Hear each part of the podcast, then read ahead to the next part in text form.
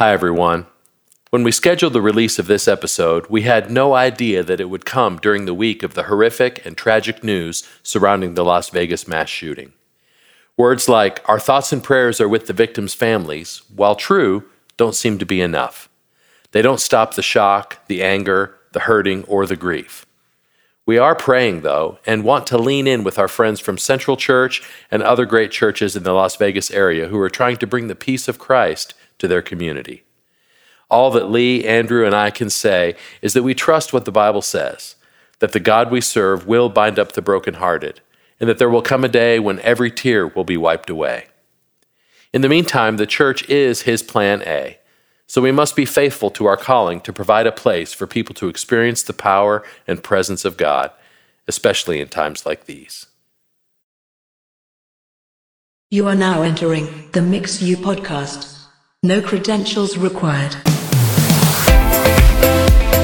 Well, hey, everybody, welcome to episode six of the Mix U podcast. I'm Jeff Sandstrom, and I'm here with my great friends Lee Fields and Andrew Stone. Fellas, how you doing? I can't believe we've made it six episodes. This is amazing. It's crazy. It's, it's some kind of a record somewhere. I, I've never done six of anything my entire life. well, we're excited today to uh, continue our conversation later on in the episode with Pooch. For those of you who um, were in with us for the last episode, I know you can't wait for part two of our conversation with him, so we'll get to that in a few minutes. Um, but, guys, what's going on lately? Where you been? What you doing? Uh, wait a second. I get. I feel terrible that this isn't a video podcast, but I think the mystery adds to the suspense. So, Stone, you record these in your office, and for the last five episodes, I've been staring at something on your back wall that's pretty awesome. There is a giant Burt Reynolds sized set of bull horns about seven feet off the ground, and I think there's a jackalope setting above it. It's a freaking jackalope. Um, if you so, if you could see the close up of the jackalope, he's actually got a name tag that somebody put on it on the road one time. His name is Herschel. There's a name tag hanging around his neck. I don't know if you can see that. I have an uncle it. named Herschel. Dude, Herschel rocks. He uh you cannot believe the number of people I have lied to in the universe to tell them that a jackalope is a real thing. it's amazing. I love it. because it. they're looking at it, so it has to be real. So that set of horns. So that is a that is a huge set of uh, like longhorn steer horns, and they are mounted to the wall. Now I just want I just want to go on record. I'm not a hunter, so Lee, I'm sorry but I I have been hunting, and I hunted quail, and uh, about an hour and a half into it, I was like, "This is the freaking stupidest thing I've ever done in my life." and you shot a steer? no, this this set of horns was my grandfather's, uh, who's still alive. He's like ninety eight or something, and he's defying you know the odds. And when I was little, he had these hanging in his like every he's just a man who's kind of bigger than life, you know, when you're especially when you're little. And these horns are I mean, they're they're like six feet across. They're huge and they're mounted to this big leather thing. It's totally what you would not think I would have in my office. But when I was little, they were hanging they were always in his office or wherever he was. Well, he just carried him around with him. yeah, to impress this stupid grandkid and some somehow they ended up with me. I, I have no idea. So they're hanging in my office, and so anytime I have a meeting in here, which is a lot, people just stare at like all this crap hanging on the walls and all this stuff, and they're scared. I mean, it's just like, did he? Because everybody hunts here. I mean, this is Willie George country. Like they kill things. Right. There's they kill bears and stuff, and I don't. I don't even know where you'd go to see a bear, so I don't have anything to do with it. But it fits. I'm like, of all places in the world, I work at a church and it fits to mount this huge set of longhorn steer horns on the wall. And it's no, nothing it's says sort of Tulsa. Normal. Yeah, nothing says Tulsa yeah. like a big set of steer horns and a jackalope. And a jackalope. And then there's a. So hanging from the jackalope horns. Yeah, what is that? A string? there is a string, so it's a noose made out of trick line. that in the noose is a peep. What color The is Easter the peep? candy. It's an Easter peep. So that one's white. And then there's another one hanging from the air vent that's blue. And here's the crazy thing the blue one, I've had that hanging in a noose for probably 12 years. Oh my god. Now, now here's the crazy thing it's still squishy. Like the peep is still in the same consistency as when it came out of the package. It's probably still delicious too. So, well, about three years ago, one of the crew guys lost a bet, whatever the stupid bet was. And I was like, dude, if you lose, you're freaking eating a piece of that peep. And he did. And it's And- na- and- it's hanging under the air vent. I mean, think it's it's oh. oh, dude, it's like the worst thing you've ever been a part of. Well, So, let's uh, yeah, let's let's turn the corner from that beautiful topic and remind you guys um, who listened to us last time about a challenge we had for you to send us your uh, exact either quoted or written down or photos of your best sound complaints that you've received at front of house. And so, just to remind you of the flavor for some of that, um, I wanted to ask Lee and Andrew if you guys had any more uh, to offer to our collection so far. yeah. Do after we we? did the last one, Andrew, you remembered you had a collection. I had I had forgotten this, but uh, I just I was like, man, I remember where did all those emails go? And I have I had put together an email file just somewhere in in my inbox, and I have email complaints going back to 2011, and some of them are epic. Some of them are actually like full on books. Like it, we would not read them here; they're too long, but uh, they're awesome. So I. Well, there So- was one in particular that you shared with us that I think everybody needs to hear. and it's uh it's so eloquent. I think uh, I think we can all take a real lesson from the uh, just the writing style of this one. So here here here goes. Um, this is addressed to all of our pastors at Church on the Move. Um, your music is deafening. You need to turn it down now, please. now, it's ended with three dots. Like they had more to say, like dot dot dot. There's there is nothing more. That's the end of the email. But the best thing about it is who sent it, and uh, I just thought this was pretty interesting. So after giving a command like that, and then you look at who sent it, big white Doberman dot com. I've never seen a white Doberman. Are- Yeah. do they- are those What? real? Yeah. So have you looked at a Doberman? Um, they're kind of deafening when they bark too. What's going on?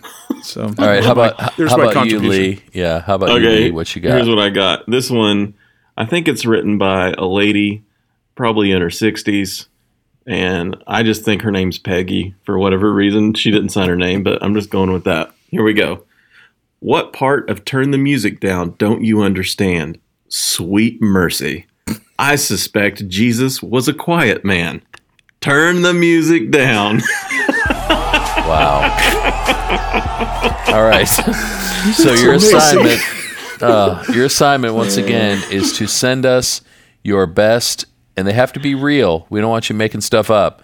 Send us your best real complaints, and they might be featured in the Mix U media stream somehow. So uh, you can email them to us at info.mxu.rocks and or sorry, info at mxu.rocks.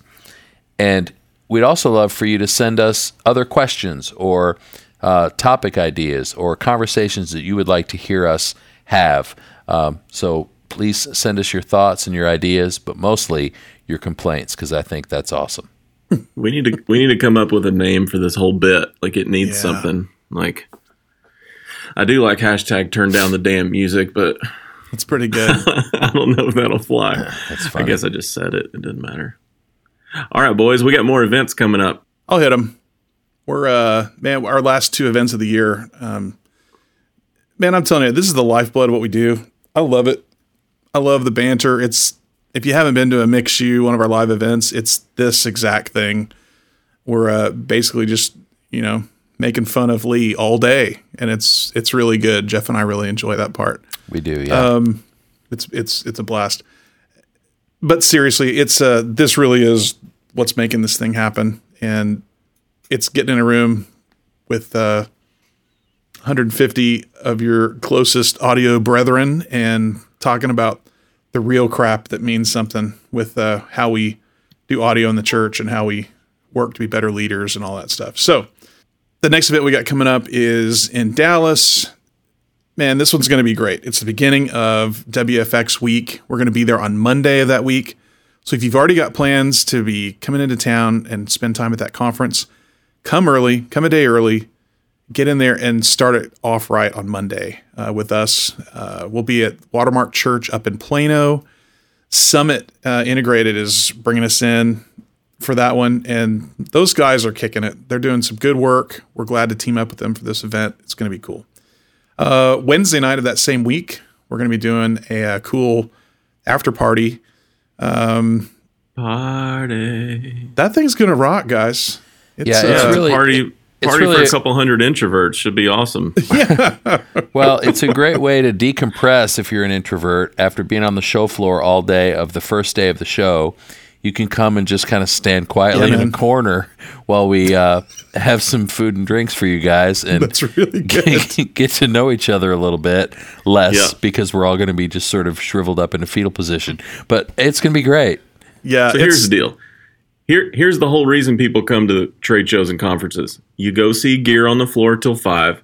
You meet as many manufacturers as you can during the day, so that one of them buys you dinner that you'll never buy anything from that night. Then after dinner, you go back to the Aloft Hotel from eight to midnight and hang with all of us. That's the whole reason, people. I mean, the Sounds best like part of the day plan. is eight to midnight. Let's That's right. Let's be honest here. That's that's why I'm going. Exactly. Um, so anyway, so that's that's a great way to rock that week. So we encourage you to check that out. Um, and then uh, in November, November seventh, we're going to be in Nashville uh, at Soundcheck. Come on, guys, you need to come just to go hang out at Soundcheck. It's awesome. Yeah, it's pretty awesome. So Yeah. the first time, you know, Lee, last time you mentioned when Jenny went to Soundcheck and she actually met Al Gore at Soundcheck, which is there's a story there that's hilarious. He I'm created sure. the internet or He something. did. He did. But um, when the first time my wife was at Soundcheck, she was actually in the ladies' room as we were about to leave, and she's standing at the sink washing her hands. And They have wa- a ladies' room at Soundcheck. They do. It's it's It's like the cleanest lady rooms ladies Yeah. room ever. There's never a line for sure. Um, that's because it's all dudes at Soundcheck. So for those, We need more women. There. Um, so she's standing there washing her hands, and who walks in but Amy Grant? And it was like, I mean, st- starstruck moment. Like she was like, up, up, up, up. You're, you're, you're, you're, you're. So anyway, they met. She actually hugged her. It was, it was a moment. So you never know what's going to happen in the ladies' room at Soundcheck. I will never hug any man in the bathroom at Soundcheck. Yeah, not gonna I know. happen, man. Girls are weird that way, but hey, It's fine. So that A one, roadie, a roadie hugging Bon Jovi at Soundcheck is much different than your beautiful wife hugging Amy Grant in the bathroom Yeah. at Soundcheck. two completely different things. so Wow. those events. So two more left in the year. That's that's cool. Uh, be sure and check out the website mxu.rocks and you can get info and tickets and all that crap. So we That's would great. uh we do want to say though when you come to the events, it is kind of a shame if you come by yourself. Man, we are seeing groups that, that show up to this or teams. Some some people man we've had we've had senior pastors executive pastors worship leaders front of house guys volunteers staff um stage just stage managers that are interested in what's going on. There's something for everybody there. I'm not i'm not kidding. When you come with a group you come with a few people you can walk away uh actually able to talk with your team and get something out of it and grow and kind of advance this whole thing along. That's the idea. So we encourage you if you've already bought tickets to some of them and you've did it solo, man, come on, pressure somebody, guilt them, do a guilt trip, make it happen, do some public shaming. You know, get them out there, get some of your they'll Stone does it to there with people you. all the time. There'll be plenty of public shaming at the event between the three of us. So just come, Yes. jo- come join the party. You'll join Definitely in. true. It'll be great. I'll get made fun of for being young, even though I'm in my 30s. It's the weirdest thing ever. But these old pieces of crap beside me, that's just what they do. I love you guys. Yeah. Good. Well, that's what's coming up soon um, and what's coming up next. But uh, Stone, you've done an interesting thing lately. Lee talked about um, bringing in some new capsules to do a shootout for some vocal mics last time. So tell us what you're doing with your drum mics because I think people are going to be interested in that. Yeah, man, you know we we all talk about drums. We talk about it a lot at the events, and you just know we all like live drums. So uh, we've got. So anyway, we we're just trying to A B C some stuff, and I haven't ever actually really done it to this degree, but I've got a full set of um, Earthworks drum mics. I mean, like, and th- these this is a pretty extensive drum rig that we we use at our church. So Earthworks has uh, agreed to send us uh, and let us demo an entire set, exactly kind of the the best of the best for everything. And then we've got a DPA setup coming, uh, and plus kind of our baseline is all the kind of the high end selection that I use all the time. KSM So- 33s. KSM 33s are the best tom mics ever, right, Lee? Yeah. So uh, right now, there's people looking that up. I Um, know. And we'll, we'll let them. Yeah, we'll just let it happen. So anyway, it's cool to me because uh, we're going to able the testing that we're going to do is um, kind of similar to what Lee talked about. Like it's very like the drums are the same exact drums, same tuning, same player, same uh, rhythms, same playing, but then divided over three completely different uh, mic packages. Same console, same processing, all that. So we're excited to mess around with that, put some results up, use some of it in some of the live events, and just just actually let people hear what some of these different mics sound like in very real world situations.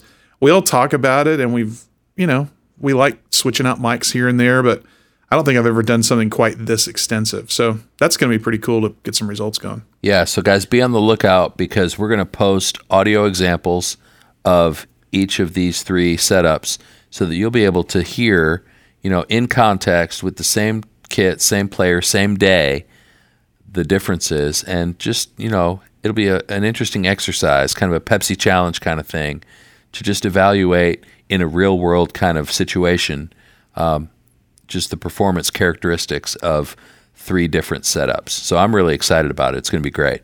It may be room for more public shaming because you guys may get to make fun of my original choices and think that I'm an actual terrible engineer. Who knows? We'll find out. All right. I think it's time, Lee. There we go. I've been waiting for this for two weeks, Jeff. It is time Actually- for the Mix U soapbox. Bring it on. I've actually been waiting for this one for more than a couple weeks because uh, this one happened a long time ago, probably three months ago, when I just rejoined Church Sound Media Tech. Gosh, we talk about this Facebook group a lot. That's okay. Okay, just just want to throw that out there. It's healthy talk. It's good. It's it's content rich, fellas.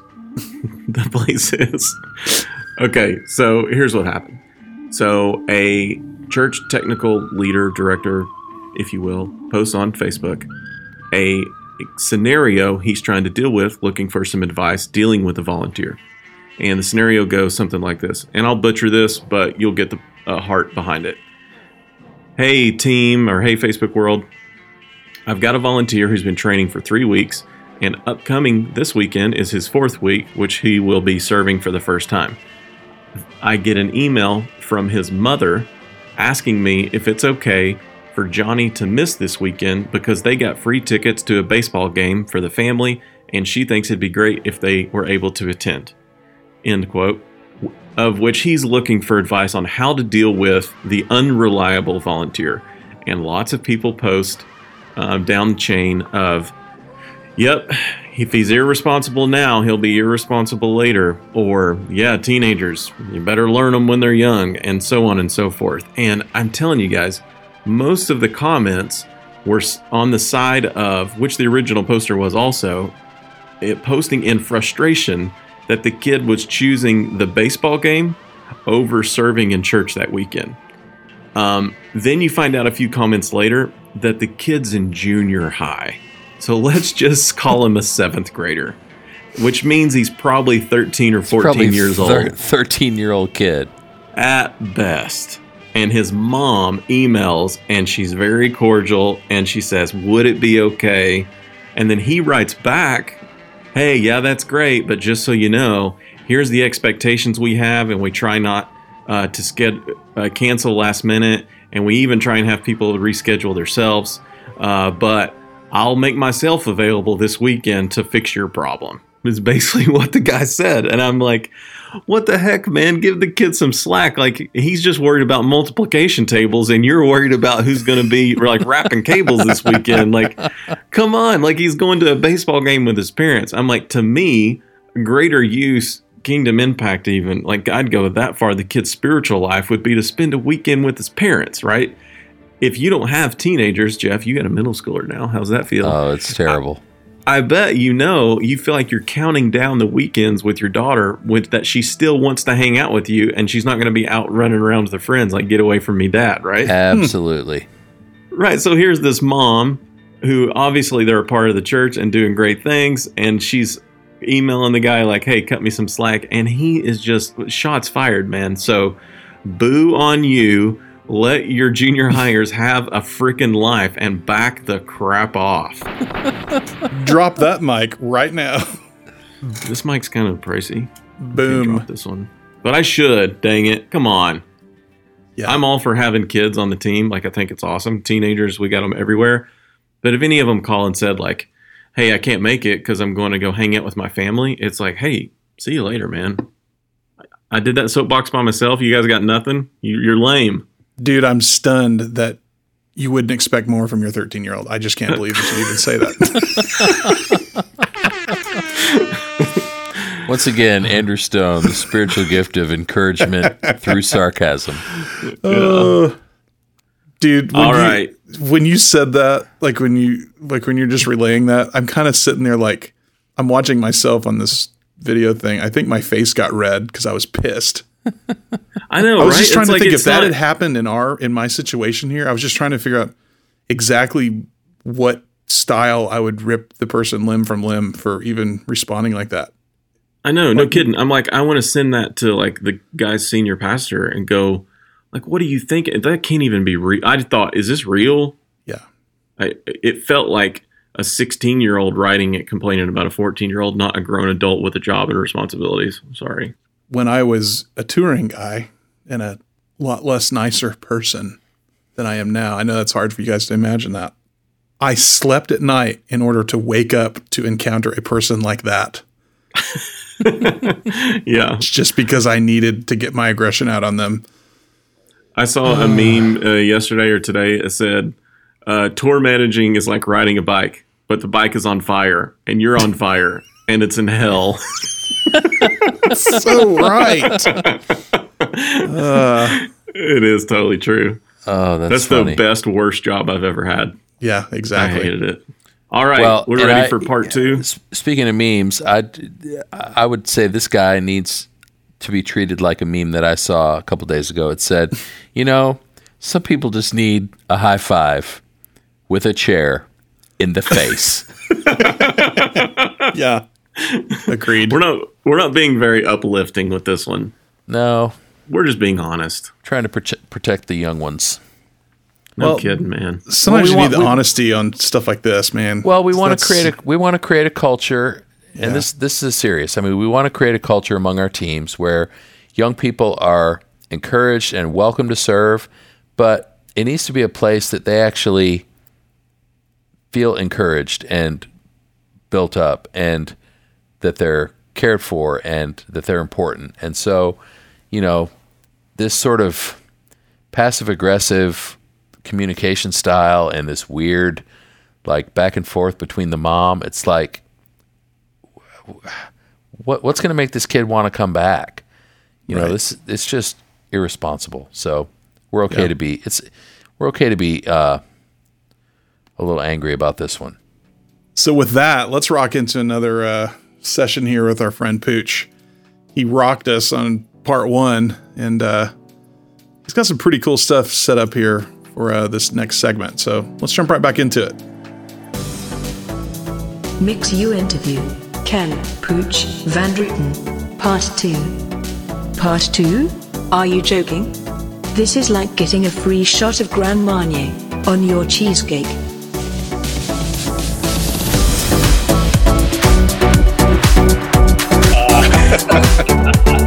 Okay. Well, uh, I, before we started recording too, we were also talking about some things about fundamentals. right? Sure. Okay. Fundamentally speaking, if you give me three tools, um, I can uh, make get a, a pretty good result out of uh, any situation in any band. And those three things are um, mic, mic choice. Well, it's really four, but mic choice and mic placement are kind of together as one. Okay then um, high pass filtering, and then gain structure.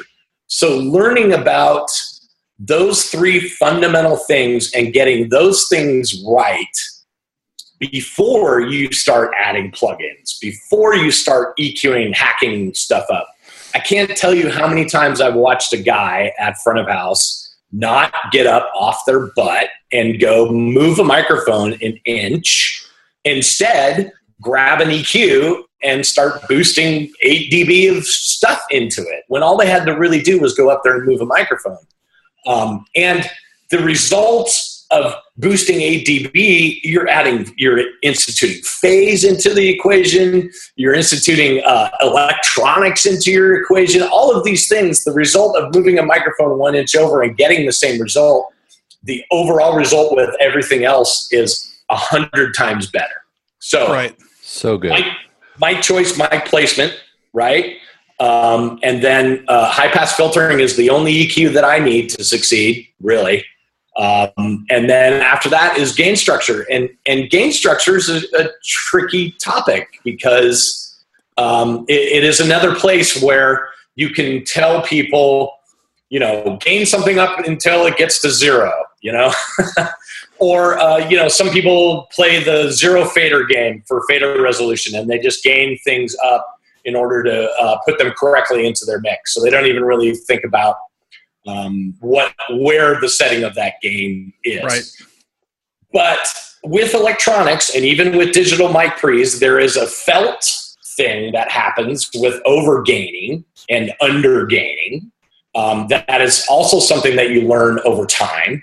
Um, the way that a, a an acoustical to electrical um, conversion that happens at a microphone interacts with the electrical part of a mic pre um, is they are interlinked with each other. And when you overgain something you can cause the acoustical part of a microphone to actually do some feedback information um, or undergaining it's not really getting the information um, the best information out of whatever is placed in front of. Um, these are things that you learn about um, as you know you put things in front of a, uh, something and you you know gain it up until it Yeah.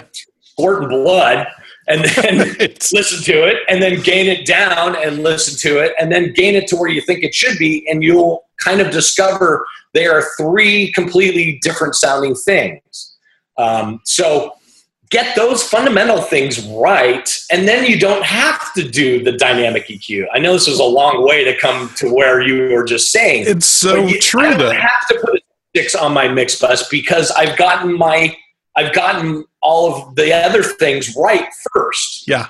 Um, Does that make sense? It makes perfect sense, man. The what you said about being too lazy to just go up there and go, man, move the mic. Dude, Are you, are you serious? Like, like Yeah. you don't need a tape measure to figure out your drum distance and stuff. Just go put the mic in the right spot. Or Or you think about back in the day when engineers in the studio were actual engineers in lab coats and all they had Yeah. was mic placement and gain. That's right. And That's right. any EQ Right. that was accomplished was because the mic was either directly on axis or a little bit off axis or a little bit, you know, a little bit more or less proximity effect. And those things are are such a lost art because guys think, well, I've got my show file on a jump drive and I think I know how to use this console, so I guess none of the rest of it really matters. And it's so backwards. We need to Totally. get we need to get back to actually understanding what the source means. So good. Absolutely. I started, you know, where I learned this, it's hilarious. I, I started as a recording engineer. Um, I went to Berklee College of Music and then I, I moved to Los Angeles in the late 80s and started working at Ocean Way as a- an assistant engineer and was also producing and engineering my own things. But I got to sit behind some of the best engineers in the world. Um, one, one day, uh, you know, I don't know if you know, probably live guys don't know a lot about Ocean Way, but Ocean Way has one of the biggest mic collections in the world. It's it's like you walk into their mic room and it's you know every amazing microphone you've ever heard of. They have twenty of them. So um, I was an assistant engineer um, for this engineer named Jeff Skunk Baxter. Um, he's a really famous producer engineer. Um, he's also like a, a, he works for the government now. He's like some weird missile guy now. Anyway, he's an amazing producer. Um, and so I there was no information about the gig. Um, so I went into the mic room and I kind of got the usual suspects out and I laid them out on the cart and I was wheeling them into the studio. And uh, you know, um, Skunk walked in and he looked at me and he looked at the microphones and he went, no, no, no, no, no, no. And I said, what? You know, okay, what do you want? And he said, I want all 57s. And I said, okay, uh, all right. So I went to every studio uh, and I got like 50 57s. Um, and he did his entire session with 57s. And what he would do is he would have me, the assistant, sit there with a pair of headphones uh, and with uh, a mic stand and the 57 and move the microphone a half an inch. And then he would say, hold on, hold on, through the talkback. And then he would listen to it for a second. He would say, okay, move it to the left. Okay, I'd move it about half an inch. He'd say, okay, hold on, stop. That's good. And he did that with every single microphone. And I would have to say it's one of the best sounding sessions that I've ever heard. Wow. So it's it's about the placement as much as it is about the mic choice. Now, I, I don't subscribe to that. It's like it's not like I'm going to do 57s on everything. You know, I really I truly believe that there is right tools for the job. Uh, you bring uh, certain microphones for certain jobs. Um, however, uh, what that taught me, and I will never forget, is how important mic placement is. And you know, we literally spent the entire day moving microphones about a quarter of an inch. Wow. Dude, that's unbelievable. But it does show you, you can do that in any application. That's right. You can do that in any application. Um, we were talking about uh, when we when we interviewed Zito uh, an episode or two back. He was talking about drum mics, and we talked we talked some about drum overheads and all that.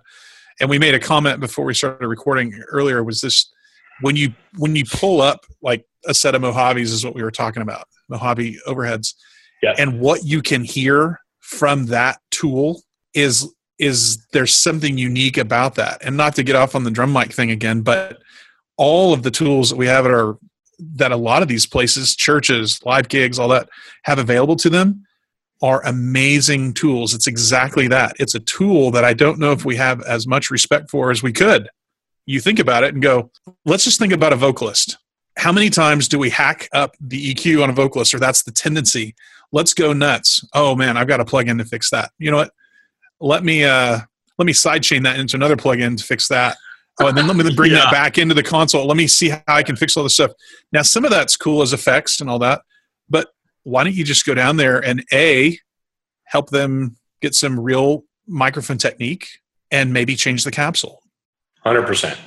Yeah. start there and it's amazing what you can do and all of a sudden you put your eq trims back where they were you clean up your noise floor got lower because you don't have all this crazy gain that you've put in on stuff it's such a simple procedure Why why is that so hard for some guys to sort out? Is it because the gear's cool? Is it because the console's cool? Is it because it's a long walk to front to the stage? I don't know. I don't know. You know, I think that some guys uh, get lost in um, the gear. Um, you know, uh, a lot of people think I'm like the plug-in guy, right? You know, which it's funny because I, I'm not really. I, I I think that Waves and some other companies make some amazing tools. Um, but I'm not the guy that's using 62 plugins on a 20 input band. You know, um, I, I, get all the other stuff right first, and then use plugins as the cherry on top of the sundae. You know, um, but people I think lose focus. Uh, when I first started mixing, I started asking my friends who are not musicians, by the way, um, guys that were just average concert goer people. I would ask them what they liked um, about my mix or didn't like about my mix. You know, they'd come to a club show or whatever. So it's stuff when I was first starting to do live stuff. And people that are not musicians, the first thing they always talk about is I could hear the vocal or I couldn't hear the vocal. I could understand the vocalist or I couldn't understand the vocalist. So this tells you what the most important thing in your mix should be it's vocals, period. The people that come to shows don't care what the snare drum sounds like. Sorry, but they don't. So, what they care about is that they heard every single word that came out of that vocalist's mouth while they sang and in between songs. So, when someone starts uh, doing a line check and they start with kick drum, uh, I say, well, hold on a second. is is kick drum the most important thing because that's where you're starting with. Um, and so i you know i'm really a proponent of starting with vocals and making sure that the the sound of the vocal mic by itself because it is the the hottest thing in your mix. So it's picking up everything on your stage. It should sound right. And so what comes with that is choosing like you said the right capsule um, for that singer um, and in worship, for sure, having discussions about mic uh, technique. You know, um, you know, keep that microphone up right up on you. I'll do the rest. You know, that's right. Um, help me so I can help you. Yeah, that's it. That's it. Um, you know, and that's the most important thing that you should be worried about. The rest of it will all come together. Um, but but along with that is is all of what we just talked about: gain structure and high pass filtering, and the right mic choice for the vocalist. Man, that is a. Uh, so tell me about this. So you're going to go out with someone that you haven't, you've only heard them uh, on on demos or on albums or something like that. You don't actually have much experience yet with their individual mic technique. Where do you start?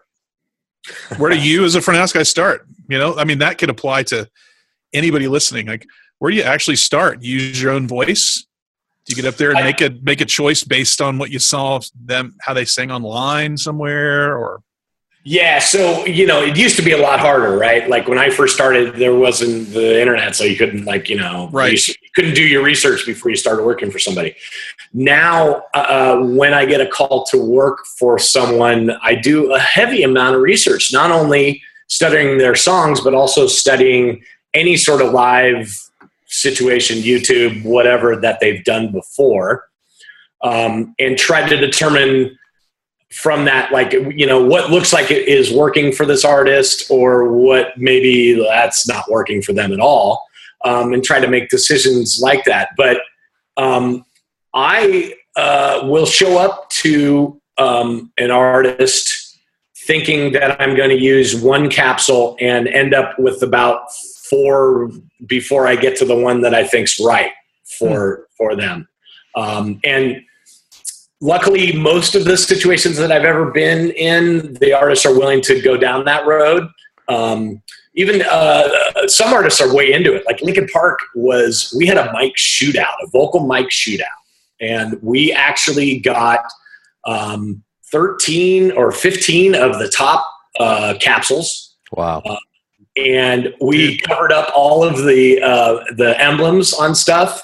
Uh, so I mean, obviously, us sound guys kind of knew which ones were which, but within the the manufacturer, you may not know um, you know what Right. what but but definitely the artists we were and we numbered all of them and at the end we gave everyone an opportunity we would we would you know run through a song um, using a, a microphone come back and listen uh, on near fields this is during a rehearsal period um, and all of us you know would end up you know choosing whatever number and you it, you would be very surprised how many uh, top microphone capsules that people use all the time um, went away very quickly in the beginning. You know, we narrowed it down to like four out of the 13 um, very quickly. Um, now, granted, there were a lot of uh, a lot of um, parameters with that. You know, um, Linkin Park, he had to be able to scream into it. He had to be able Yeah. to you know, cup it. He had, to, you know, all those kind of things make microphones go away very quickly. But it was very telling for me. Microphones that I had been using for years, when I put them up against other ones, I was like, "Why have I been using that microphone?" But you never, I mean, who would have the opportunity to sit there and go through it like that? I know. I was very lucky, and we we spent like a week. No, Linkin Park is notorious for doing you know weeks of rehearsals and Yeah, or yeah, yeah. months of rehearsals. Uh, so we we literally spent a week during rehearsal swapping you know microphones in and out of it, um, and finally ended up on on something that uh, made a lot of sense for them. Dude, that's killer. really so cool. I'm, yeah, I I love that, and that's a I love that that's a testament to to keep talking about and encouraging people to um, use the tools at our disposal. I love even when we talked about, you know, in in the world we live in and the PAs that a lot of us have ability to mix on, even at very small places, small churches, a lot of them have really killer PAs that like we would have killed for on doing on some crappy club date, you know, 20 years man, ago. it's amazing. I go to some of these worship places and I'm like, you guys have way better tools than I have. You know, with a huge. Yes. But know, it's all about learning how to use them. for sure. And those- fundamentals. It's fundamentals. fundamentals, If you don't I- fundamentals right, then you know. Yeah, that's huge. We did a I, I did a session for somebody. I think it was uh, sponsored by Yamaha or something, and um, I didn't have a lot of time. It was like a two-hour training thing with people on on consoles, and all I knew how to do was get them into building this 32 channel mix using um, like it was all it was pre-recorded tracks. You couldn't do mic placement, but we didn't even get into gates, compressors, plugins, effects, nothing it was high pass filters. Yep. That was it. It was high pass filters, barely even touched EQs, and believe it or not, everybody in the room like comes out with a reasonable sounding mix. I know. It's like all you got to do is clean this stuff up and understand what the tool is. Yeah, high pass, low cool. pass filtering, man, is the key to life. that reminds me of something I heard recently. Uh, Manny Marroquin, he's a studio mixing guy, really famous. He to add energy from verses to chorus, he talks about just changing high pass and low pass filters.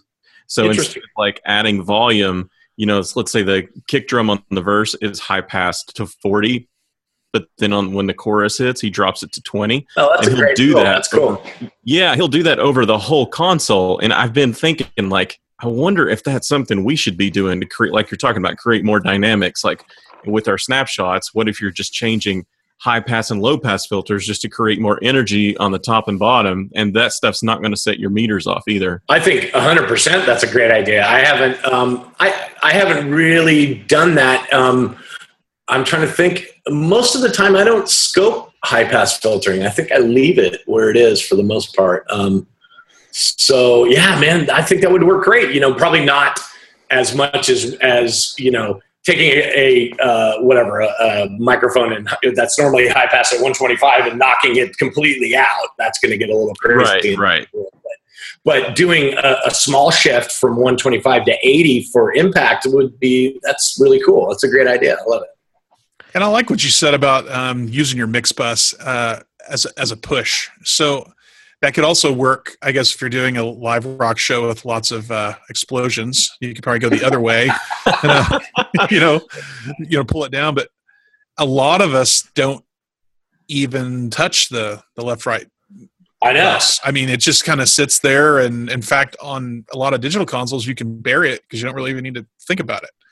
But that's a really cool way to think about that. Is to, I, I like uh, something I jotted down was um, the style you can apply based on the artist. So if you talk in church, you know, you're, you've got the guy who's trying to find impact at 98 dB.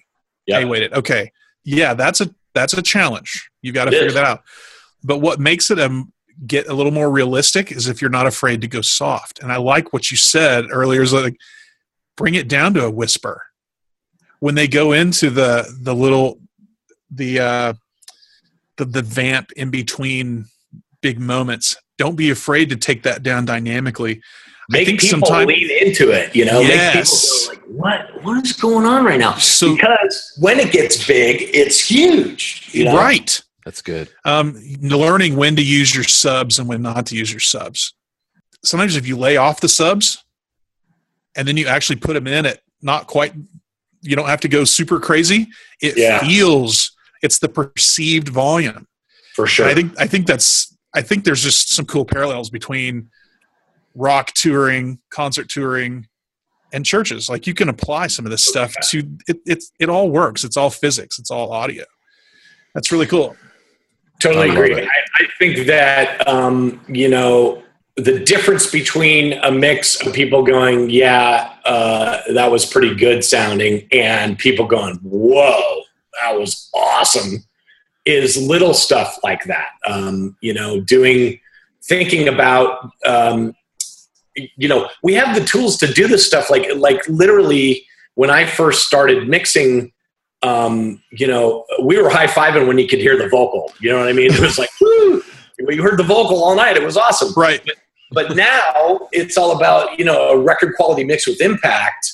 Um, and so the little things that you do, like what you said, you know, bringing the subs in in certain places or changing Yeah. the high filter or whatever, are is the difference between someone saying your mix was great and someone saying, "Holy moly, that was an amazing service." You know what I mean? Um, and those are and those are small little differences, but if you do enough of them, that's what will set you apart as a mixer. You know? Well, I think the cool thing is that people don't have to be able to describe what they heard. They just know how it felt. And what we're talking about is, you know, we talk about impact. That's a that's a feeling, that's emotion. That's that's where the art happens. And you know, I think some of our listeners are going to think, "Gosh, you guys are having this conversation and you're all waves guys. Like what what is up with this? No plugins?" And so it's, it's just great for me because it's like, you know what?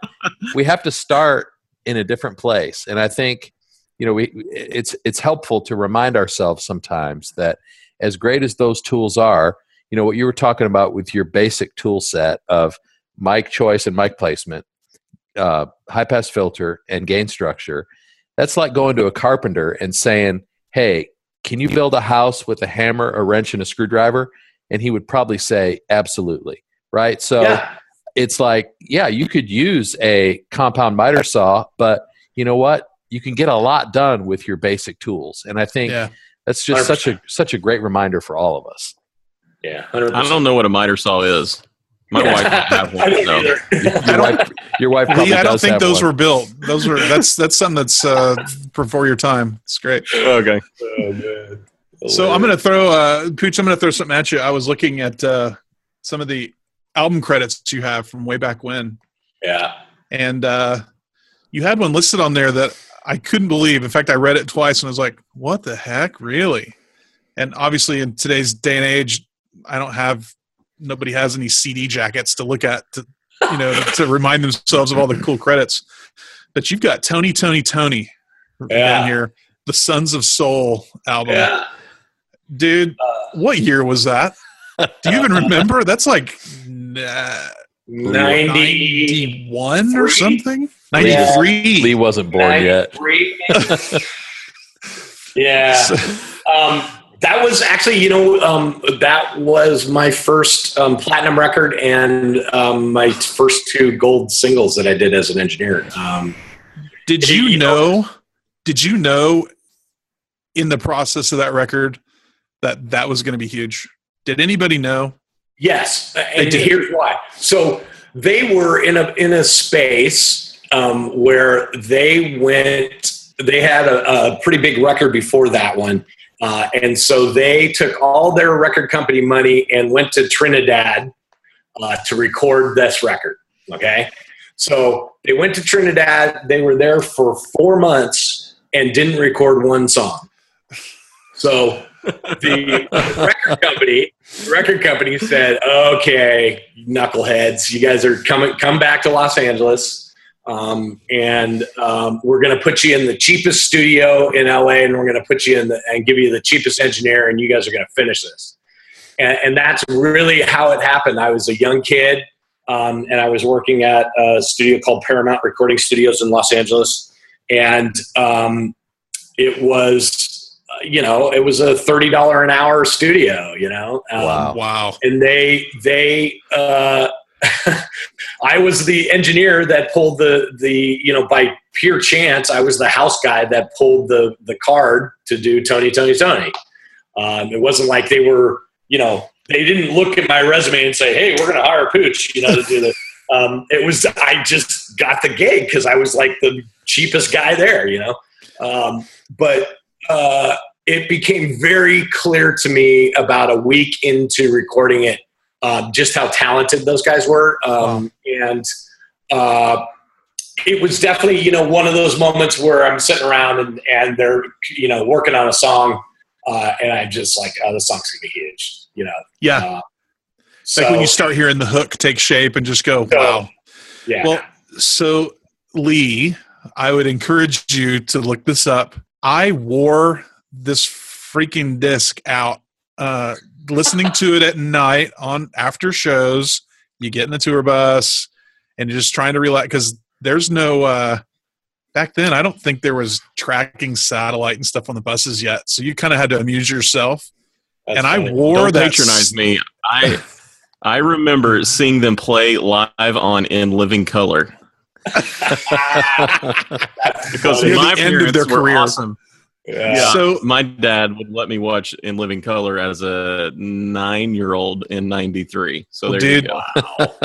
So so God, pooch perhaps so it's by accident perhaps it's by accident but man that uh that record just sounded great because i think what i liked about it was it was a cool mixture of live stuff and there was a lot of the hip hop starting to get in there there was some some all the old analog samples were starting to happen and really it was, i don't know that record felt like a, a cool merge of that like where the it hadn't all gone to just samples there was still felt like there was a lot of live stuff still happening There Uh, was, yeah. Um, it was definitely, you know, I during that time period, I was also doing a, a bunch of rap stuff. You know, rap was huge, and so Ice Yep. Cube worked out of that, out of Paramount quite a bit, um, and uh, some other guys. Uh, I did a Mexican rapper. I did a bunch of records with this guy named Kid Frost, and uh, so. Uh, you know, we, I was doing a lot of rap, so a lot of what I was doing was literally guys showing up um, and not having any music at all. They would show up with um, a, a book that had um, some sort of verse that they'd written, and they'd say, "Okay, here I've written this verse, so make me a beat." So I'd be like, I'd be literally like the you know uh, the the one white guy in the room who knows how to operate the MPC sixty, man. you know, and and uh, I'd make a beat for him, you know, and be like, "All right, here you go." And and actually, some of those records are huge records that are just stupid beats that I made. You know what I mean? Dude. That I didn't get any credit for or get any piece of or you know any of that. Um, so that was the time period, right? So it was refreshing when Tony Toni Toné showed up because they Yeah. were musicians, right? They played Yeah. drums, played Yeah. guitar, they played you know. they were a real Uh, band That's right. Um, Yeah. So That's cool. yeah, that was it was a it was an awesome time period. Uh, it was a little hardcore too, though. I mean, we were um, the studio booker would um, make sure that they wouldn't book the Crips in Studio A and the Bloods in Studio B uh, because if they met in the hallway, there was going to be a gunfight. oh come on Yeah, Wow. I mean, it was that was literally happening, you know. Um, and I lived at that studio for like three or four years, um, just like literally like sleeping on the couch and working twenty hour days. yeah well dude that was uh i'm just saying when i saw that pop up i was like all right that's where it all comes home right there that was cool I, uh, and that you know, like I somewhere- said, it was right place at right time. It wasn't even like you know, yeah totally like lucked into that. You that know, that makes it even better. That's that's that's, That's all right. awesome. Well, any which way, Kid uh, Frost, on the other hand, that's a different Yeah. story. uh, you know Well. I think Actually, Kid Frost would be a great name for Stone. Kid, hey, there Hey, you Kid go. Frost. That's right. Yeah. I'll take it. Whatever. Man, Pooch, you uh the stuff you've thrown out here has been great. I can't thank you enough for jumping on here with us. This is the it's stuff been a lot of fun. Man, the stuff we're talking about is huge. It hits every single one of us as we get behind a console, as we lead from behind a console, as we try to give input and produce behind a console. I mean, all this is great stuff. Learning how to use, you know, the fundamentals, basic, basic stuff that sometimes we lose sight of. I, it's it's really great and refreshing, I think, to hear someone of your stature like just throw it out there, like plain and simple. I mean, we're just going back to like lost sometimes we just lose sight of it because we uh, look at all the cool bells and whistles and, and all that stuff in front of us but can't thank you enough for being on here this has been a real real treat just to uh kind of and and allowing me to reminisce on the tony toni toné i mean i think that's the best part of the whole interview It's so funny. Everybody that's going to hear this is like going to be like, "Who's Who- Tony? Tony? who the Tony? crap is that Who the crap is that band?" And it's They're gonna immediately tell our three different age. ways, so they're not going to know how to look it up. Yeah, right. That's right. right.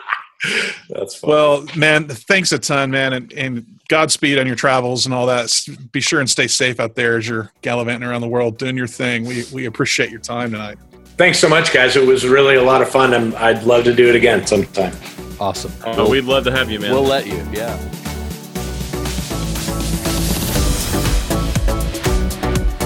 All right, that wraps it up for Pooch. And like we said there at the end, we're definitely going to have this guy back. I know I've got a bunch of questions I want to ask him. Like one specifically, the next time around is a lot of the biggest names that he's mixing. You know, the Jay Z's, the Justin Timberlakes, Katy Perry. A lot of people in the industry say it's just as much about your engineering ability as it is your ability to be able to stand in that seat and stand behind the desk in that environment. And I want him to talk about that. We don't often get people that are mixing that big of acts in here, so I want to I want to dig down in what that exactly means. Um, another That's thing I was personally challenged on as an engineer is um, you know, we're talking about drum mics and things like that, and you know, adding a bunch of gain to things, and you're you're invoking phase and you know, jacking stuff up. It really made me rethink the way I do drums because if you look at a lot of my drum EQs, which you're never supposed to look at it, but I'll be known to take the gain on a microphone, an EQ channel, and just dime it on drums to get it as bright as I want, especially on things like a snare drum where I'm using a SM57 or a Beta 57. Well, now I'm going, maybe I should try some of those, um, you know, those pencil condensers that people are using on snare tops that have got more top end on it. And then I won't have as much like bleed from the hi hat and things like that. So that's something I took away that I'm going to try. yeah Um, so yeah, looking forward to getting behind a, uh, the other end of the drum kit and swapping some mics out. That's really Yeah, cool. that's The other the other thing I loved about what he said about fundamentals is just so important. We got to always go back to okay, what can I do with the right mic in the right place and just sort of a high pass filter and a simple tool to go, okay, can I get close with minimal tools so that I'm not overly reliant on plugins. I'm not hyping every channel on EQ.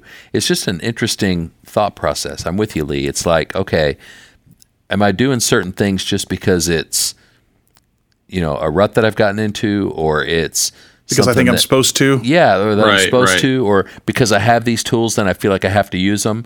Um, you know, so it's a good challenge. I think it's a great. It's going to be a great thing for us three to kind of walk away from this and experiment on our own to go, okay, Yeah. what what am I doing that might be a little a, a little much that I could maybe dial back and get equally great results.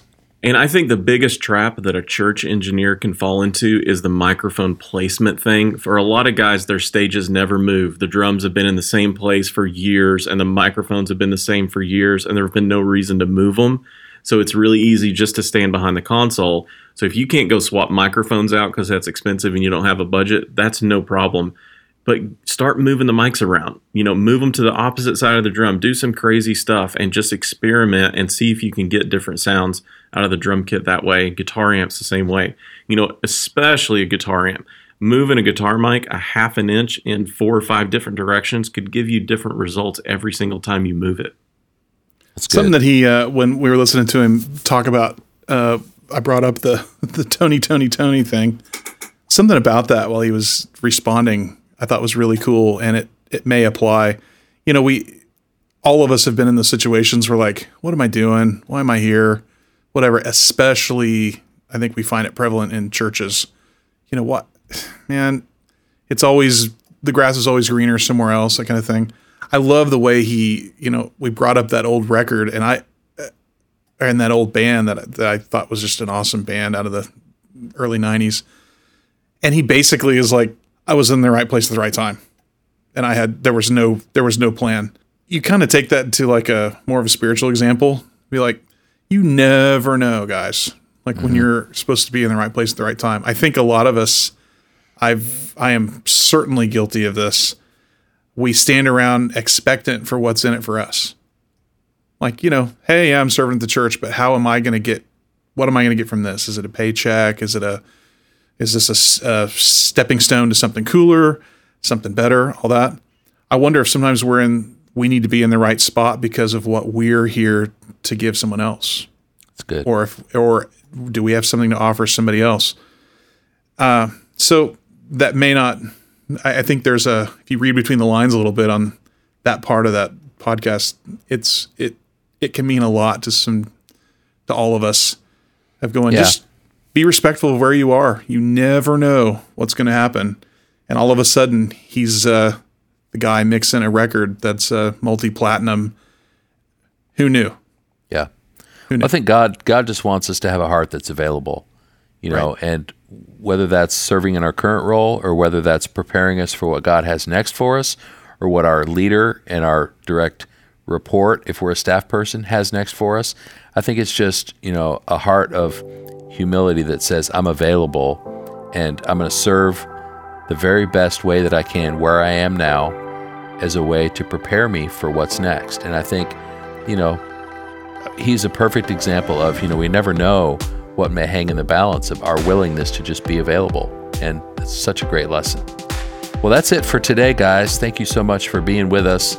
And we're just so excited about dallas that's coming up soon the monday of wfx week. So please join us in dallas if you can. We'll be at watermark plano campus. You can get your tickets at mixu.rocks and if you're in dallas do not miss the Hang on Wednesday night. We're going to have a great time partying together. We'll send you details on the specifics around that as well.